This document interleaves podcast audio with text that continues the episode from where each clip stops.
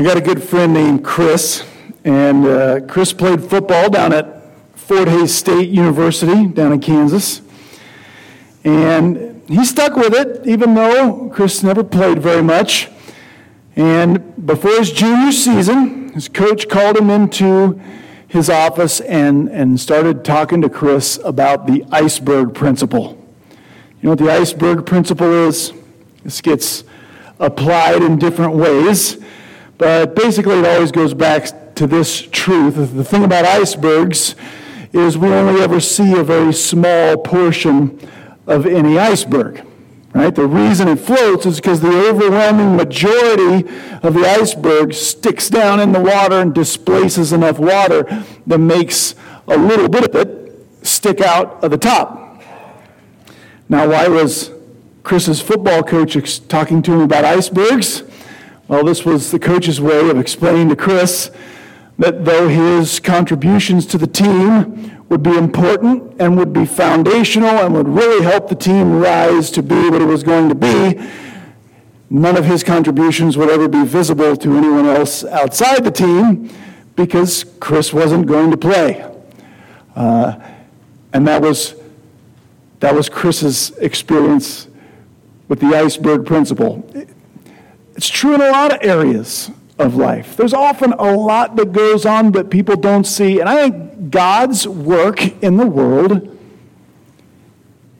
is a little bit like the iceberg principle. It's not that um, we can't see and understand some things that God does in our world, great things. It's not that we can't read back through the scriptures and, and read of times when, when God's work was obvious and apparent. We praise God for those things. But most of the time, I think the stuff God is doing in the world is more like this part of the iceberg. I think God is at work in ways we will just never understand.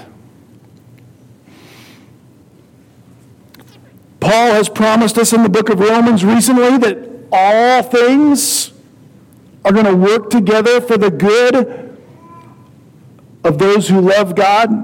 And somehow that's true, but isn't it hard to sometimes to tell that's actually happening? Like right now, God, right now you're working this toward my good. That's the promise.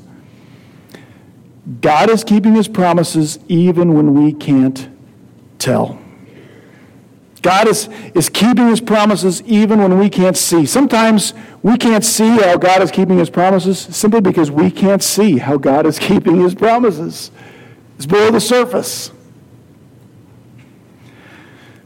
Well, last week we started a new section in the book of Romans. Romans chapters 9, 10, and 11 go together. And in these chapters, Paul is answering basically one big question about some of God's promises that in Paul's day certainly looked, it looked like God wasn't keeping these promises. The promises have to do with the nation of Israel. Last week, I, we, we called the sermon last week, What About Israel? That's this section. This is the What About Israel section of the book of Romans. We introduced this section last week very quickly. Here's what we've said to get you caught up to date. Paul is um, Paul's talking about Israel. God chose Israel, adopted Israel as his special nation. He chose them for to be his people, and God made some incredible promises to Israel. God promised to sustain Israel as a nation, to save Israel as a nation, that Israel would always be a nation and God's special people. However, fast forward into the New Testament, and by Paul's day, Paul and other Christians are looking around at the people who are filling the, this, this fledgling church, and they're noticing very few of them are, are Israelites. There's very few Jews. It's predominantly Gentile. And so people start to think that there's a, there's a bit of a conundrum with Israel. that goes something like this. On one hand, God promised to save Israel. On the other hand, now through Christ, God has promised to save only those who believe that when Jesus went to the cross, he was hanging there under the punishment I deserve for my sin and you deserve for yours. That's the gospel. The New Testament makes clear, the book of Romans makes clear, Jesus himself makes clear. You, you don't love God if you reject Jesus and the gospel. And so here's the conundrum. It seems like God is going to have to fudge on or go back on one of these promises. Either God's going to find a different way to save Israel besides the gospel, or, or God's going to have to give up his promise to save Israel because they're just not believing in Jesus. They've rejected Jesus. So, what gives? And that quickly turns into a conundrum for us. This is not just a history lesson. This is why Paul wrote this to the church. Here's why it's a problem for you and me. God gave us similar promises to the promise he, promises he gave Israel. They're distinct, but they're similar. God adopted Israel as, its, as his chosen nation. Paul told us God adopted us when we believed in Jesus. God told Israel, You'll never like cease to be before me, that my relationship with Israel will be eternal. God promised us, You'll never cease to be before me. My relationship with you will be eternal. Nothing can separate us from the love of God we have in Christ Jesus. But if God is not keeping those similar promises to Israel, and the fact of the matter is, in Paul's day and in today's day too, most descendants of Israel, most Israelis, most Jews, when they die, they don't go to heaven. They go to hell. So, how, how can God be keeping his promise to Israel and keeping whom most of them are not saved? And keeping his promise to us that the gospel is the only way to be saved. How can we be sure that God's going to keep his promise to us if we're not convinced God is going to keep his promise to Israel. That's why this is important.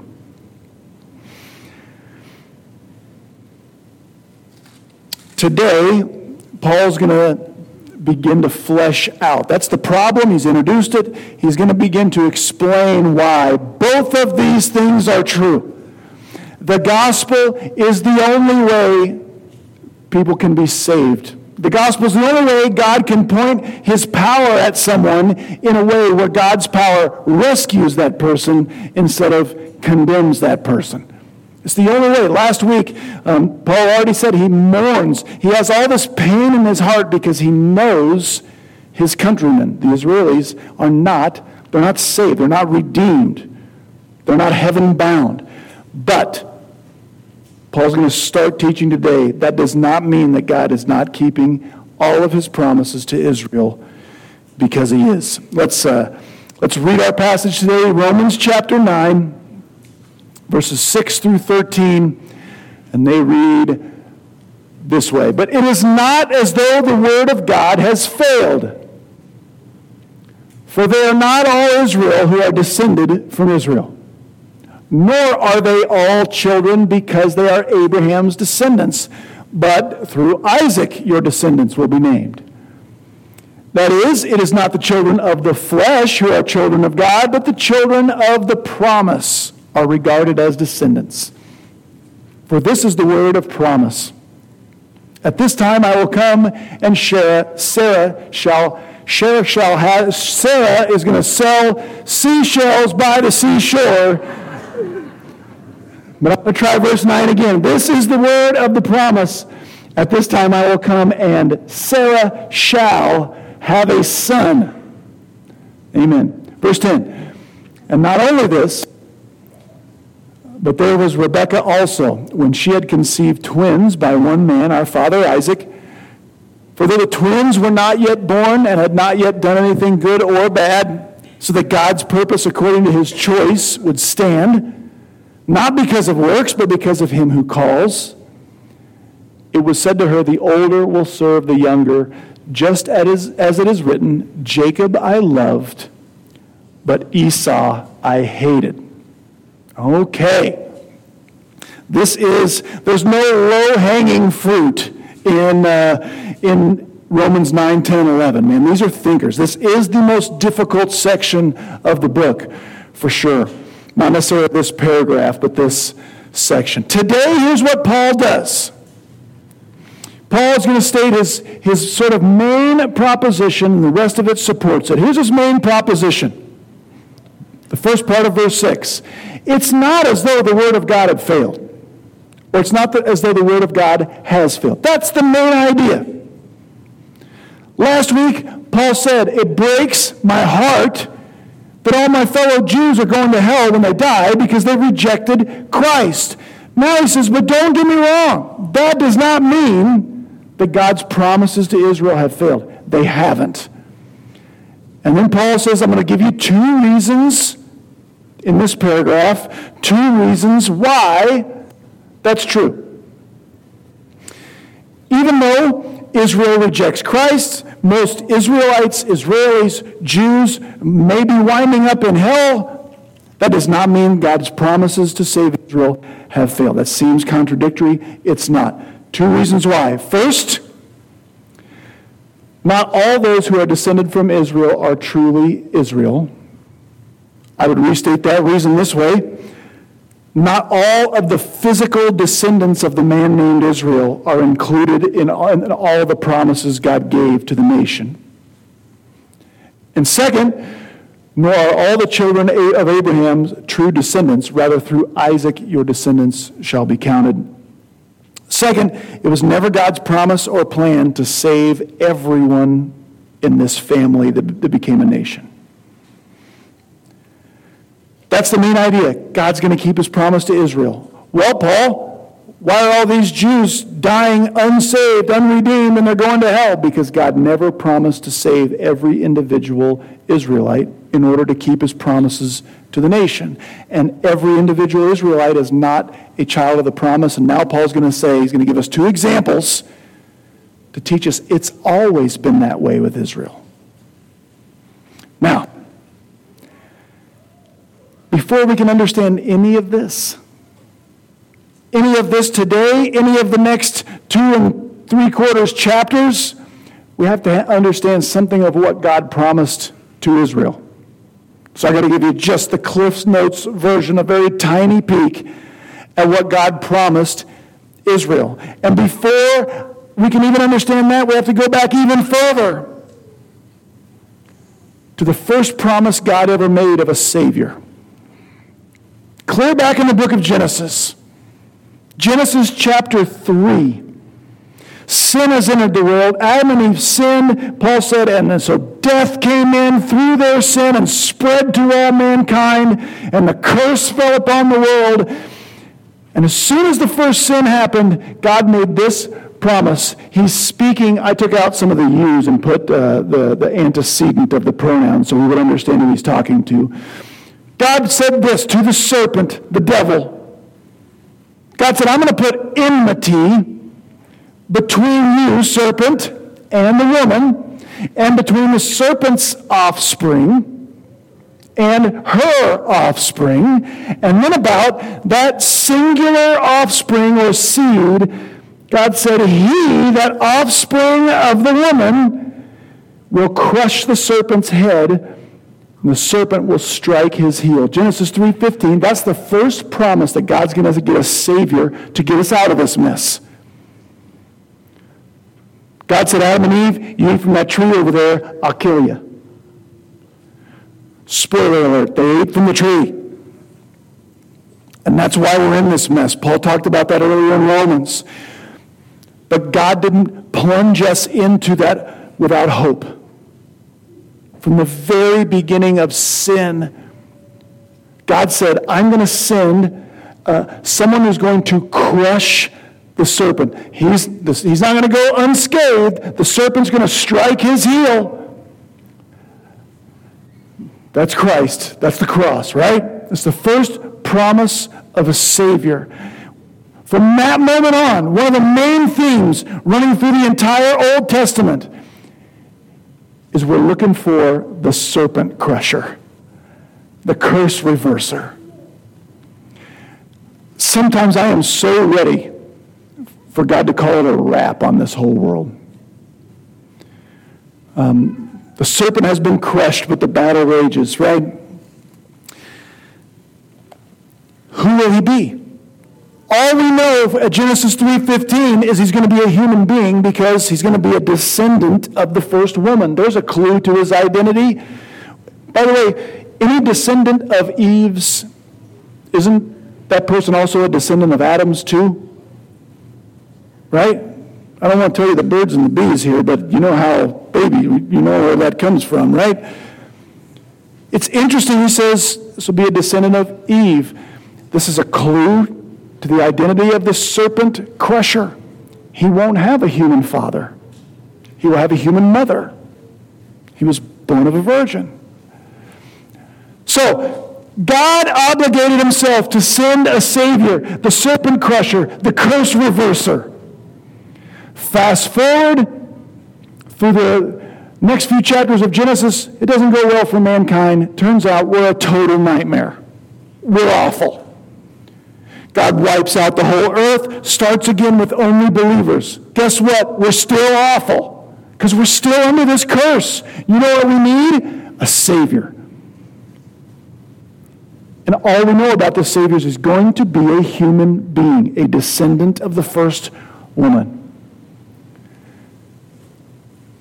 In Genesis chapter 12, God just sort of out of nowhere appears to a guy who lives in what we call Iraq. God shows up to this Iraqi fella by the name of Abram. God later renamed him Abraham. And he gives Abram some promises. He says, Abram, if you leave your homeland in Iraq, your, your dad's gods, and you just follow me to a place I'll tell you where to go, I will give you descendants that will grow into a nation. I will give that nation its own land, and I will bless all of the families of the world through your descendants, through your family. We call that the Abrahamic covenant. Now, why, why did God show up to some random Iraqi fella and promise those things? You know why? Because God had obligated himself to send a Savior. And it had to be a human being. And we all know human beings get born into families. So God had to pick somebody. He didn't pick Abraham because Abraham was better than everyone. He picked Abraham because he had to pick someone. And no matter who God picked, we would be looking at his fake picture on a slide saying, why would God pick that guy from that place? He had to pick somebody because he had promised a Savior. And so he tells Abram, I'm going to build, I'm going to give you descendants, and they're going to become a nation. That nation became Israel. That land became the promised land. Here's where it was promised. And the worldwide blessing, I'll bless all the families of the earth through your family, is the Messiah, the Savior, the serpent crusher, the curse reverser, came from that family, Israel, that lived in that land, Palestine, and it's bigger than that, but we'll leave it there for now.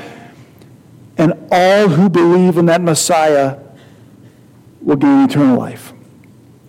Those are the promises God made to Israel. God makes lots of other ones. I'm always going to keep you my special people. I'm going to save you forever and ever. You're always going to have a king on all those things. But it's because he promised to send a Savior. But here's one thing God never promised Israel He never promised every single individual Israelite would get every promise God ever made. He never made that promise. That's what's throwing people off in Paul's day. Okay. Paul's going to give two examples in our passage today of two boys that were descendants of Abraham to prove this point. God doesn't have to save all of the Jews or even most of them in order to be keeping his promises to Israel. The first example is the example of Isaac. So, so far, God promised Abraham, you're going to have a descendant, and he's going to grow into a great nation. I don't have time to tell you the whole story of Abraham's family, but Abraham uh, was told he will have a son named Isaac, and that is the son of the promise. That is the son that this nation God promised will come from. Now, I don't know if you know the story, but by the time Abraham and Sarah had Isaac, they already, Abraham already had another son. And if you fast forward from there and read the story of Abraham's funeral, Abraham had six other sons by a different gal named Keturah. So Abraham had at least six, seven, eight sons. But God said, Isaac is the son through whom I'm going to make this special nation that I promised you that to bless the whole world through. This means it's not the children of the flesh who are children of God, but the children of the promise. Um, not everyone who was born through normal biology from Abraham got to be included in those promises God made to Abraham. Does that make sense? Ishmael, not part of the promise. The sons of Keturah, not part of the promise. Why not? Because God chooses some and he doesn't choose other others. The same way God chose Abraham from Iraq and he could have chose some Native American from Nebraska. Why? Because he had to pick somebody, and that didn't stop once he picked Abraham. Now, here's the objection God didn't just pick Isaac and not pick those other ones. Isaac is the only son Abraham should have ever had. Isn't that true? Why did Abraham have Ishmael? because he didn't believe God would keep his promise to give him a descendant. So he took matters into his own hand, and his wife, Sarah, said, Here, take my maidservant, have a baby with her, maybe God will keep his promise that way. So it's easy to look at this story and say, Well, of course God picked Isaac. Isaac was the only son Abraham should have had. The rest of those sons don't count. Paul is aware of that objection. He says, before you can even make that objection, let me pull up my second example. Let's, let's go one more generation below Isaac. Isaac, to his credit, um, his wife was named Rebecca. She only had kids by one man. Isaac only had one wife. Rebecca got pregnant. And while Rebecca was pregnant, God visited her and gave her the first sonogram in world history. Do you know this? He did. God shows up, visits, speaks with Rebecca, and tells her, Rebecca, I got some good news and some bad news. The bad news is there's two of them in there. the good news is one of them is going to be the son of the promise. While she was still pregnant, God said, The older is going to serve the younger. The younger twin boy, his name is going to be Jacob. He's going to be the preeminent one. He's going to be the son of the promise. Jacob is the one who grows up, and God renames this guy Israel. And all of Jacob's kids become the nation of Israel. Do you see how this story takes away the objection to the last one. Well, of course, God chose Isaac. He's the only son Abraham should have had. Those other ones were, were sinful, shouldn't have had them, so God had to use the good one. Well, then, how do you explain this story? Because God chose Jacob before they were born, before either of them had done anything good or bad. Why? So that God's purpose in choosing one would stand, just because God chooses some. Well, you might say, maybe God knew Of course, God knew he's God. God knew how Jacob would turn out.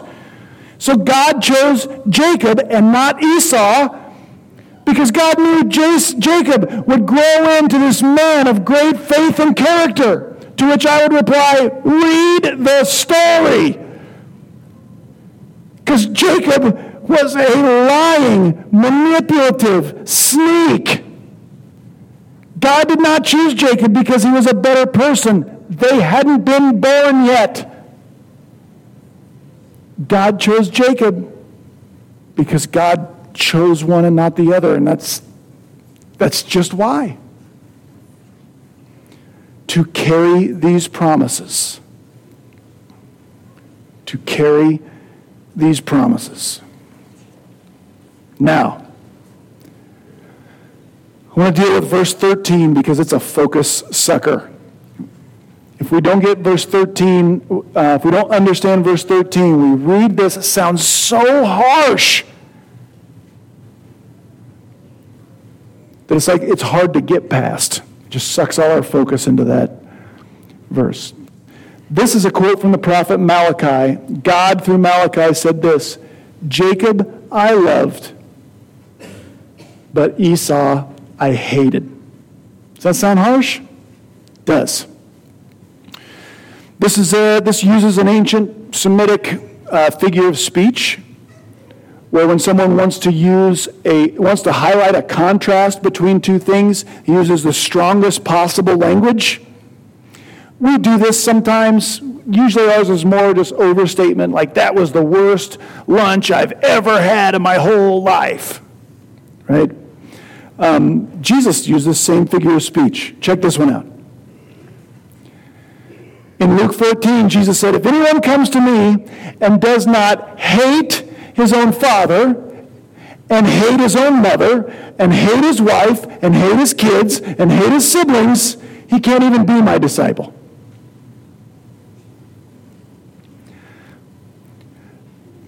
Does Jesus want you to hate your parents and your wife and your kids and your siblings? Some of the young people here are like, Jesus said I can hate my siblings, Dad, so get off my back. No. He wants to highlight a contrast between these two things. My loyalty and my love for Jesus must be so much greater than anything that even my love for my wife and my kids would seem like hate in comparison. Now, if we read the rest of the New Testament, he wants us to love those people. In fact, the more I love Jesus, what will happen with my love for those other people? It won't shrink, it will grow, it will improve. The more I love Jesus, the better husband I'll be to my wife, and father I'll be to my kids, and brothers I'll, brother I'll be to my brothers, and so forth. But, so this is a figure of speech, but I still want to teach you about it. What was going on when God said, Jacob I loved, but Esau I hated? Thank you for asking. Here's the story. Malachi is the last book in the Old Testament. Um, when Malachi was, had his preaching career, here's what was going on. The nation, uh, the, Judah was all that was left. They had been ripped out of the land, taken to Babylon. They were slaves in captivity in Babylon. God allowed them to come back home to Judah, but they did not live happily ever after. When Malachi was preaching, these post exilic Jews, lived a life where they were always unsafe. Their enemies were everywhere. They didn't have anything to protect themselves by way of a military. Uh, they were economically broken. They were poor. They were impoverished. So they're unsafe. They're impoverished. Even the place where they go to worship, the temple, to them looks like a piece of junk. And so they start complaining. And God, the prophet Malachi first says this. He basically says, Ah, oh, man, I sure do love all you guys there in Jerusalem. I sure do love my people. And they go, What the heck are you talking about, God? How can you say you love us? Look around. We're poor, we're unsafe. The temple's a piece of junk. If you loved us, Wouldn't things be better? And you know what God's answer was? Jacob I loved, Esau I hated. Here's why that's the answer. God says, You mean to tell me? You look across the river at the Edomites, the, the, the descendants of Esau. You think because they have more money than you, that, that they have a better military than you, that their like pagan temples are prettier than yours, you think that means I love them more than I love you? I chose Jacob, which just means you guys are the ones that get to be the children of the promise. You have all the advantage that pointed you to me. You know me. Everybody else is worshiping some fake God that's going to get them nowhere. Jacob I loved, Esau I hated. So, the whole point of these examples is again, God not saving all of Abraham's descendants or all of Isaac's descendants does not mean that God was not being faithful to Israel. Just two examples God chose Isaac, God chose Isaac and not Ishmael. God chose Jacob and not Esau.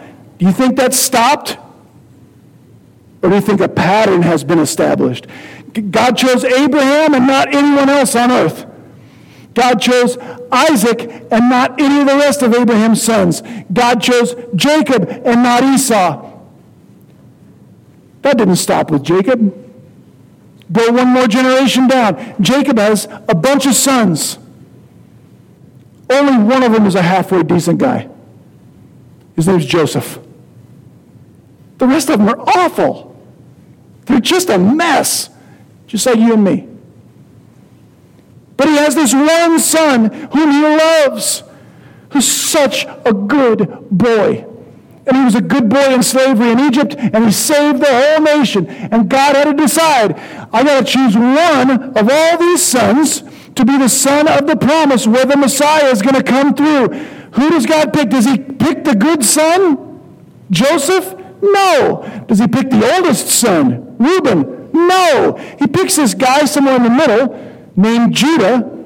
And let me tell you quickly about Judah. He's kind of a slime ball. He raised such slimeball sons, God ripped them out of the world and killed them on the spot. This is not a merit based system we are dealing with here. God chooses some, and, and praise God, He chooses slime balls and idiots. It is not as though the Word of God has failed. Paul says, all those who are descended from Israel aren't truly Israel. It's always been this way.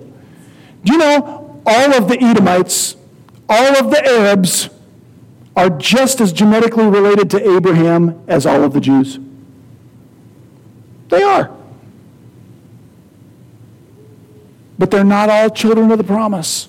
It's always been this way. Read through the Old Testament. It's a great book. I highly recommend it. You'll get to First Kings and Second Kings, and you'll read about the kings of Israel. What kind of people are they? Are they believing, faithful people who are in heaven right now? Most of them aren't. God has never saved all of these people. He's never saved all of anyone. And most of us know all too well, He doesn't even save everyone in our families. And somehow God is still good. And God still is keeping all of His promises, even when we can't tell what He's doing. What do we learn from all of that?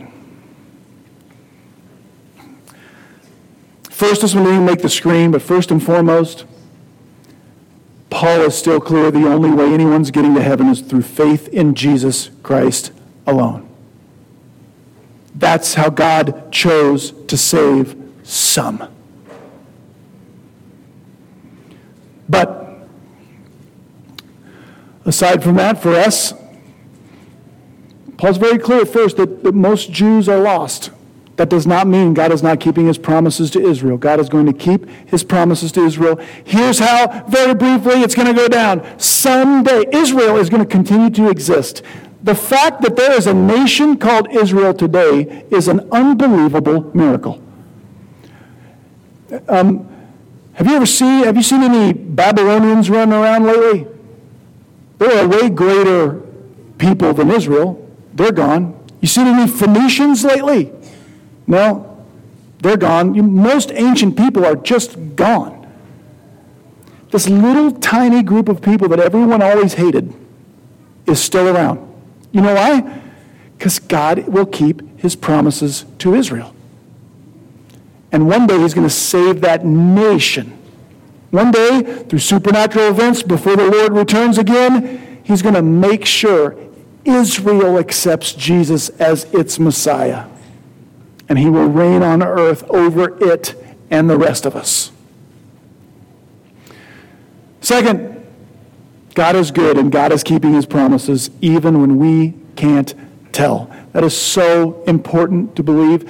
One of our biggest problems, I know I say this all the time, but we try, we try to hold God accountable to keep promises he never made. It's so easy to be like the people of Judah and go, God, if you really love me, I wouldn't have these financial problems. I'd like my job better. I wouldn't be lonely, whatever. God never made those promises. That's why we need to find, it, find the ones God did make and bank on those. Third thing this uh, passage teaches, reminds us, is that just God does not save on the basis of morality, on the basis of character, on merit. Paul told us in Romans 5. Do you remember what kind of people God saved according to Romans 5? Here's what kind. God, so, God saved helpless, wicked sinners who were his enemies. God doesn't save the good, or else he couldn't save anyone. So, make sure not depending upon promises God never made. This whole what about Israel problem isn't really a problem. It's just believing in false assumptions that make it such. Uh, one last thing true Israel, I skipped over. Israel is still Israel, it will always be a nation. True, who, call, who Paul calls true Israel, are descendants of Jacob. You can't be an Israelite if, you're, if, if Jacob is not your great, great, great, great, great, great, great, great granddad. Sorry. I mean, you just can't be. It's a family. So, true Israel are those descendants of, of Jacob who have believed. We'll talk next week about where the rest of us Gentiles fit in. But true Israel are, are believing Israelites. Let's pray and we'll finish our time together. Father God, thank you for your word, even the hard parts, even the difficult to understand parts, the difficult to teach parts. God, thank you for the reminder that you are good even when our circumstances aren't. I thank you that we can depend on your promises even when we look around and, and it seems like you're not keeping them. Help us to trust the promises you have made and not hold you accountable for promises that you haven't. And thank you for sending uh, the Messiah, the Christ, to die under the penalty our sins deserve. We love you. Thank you in Jesus' name. Amen.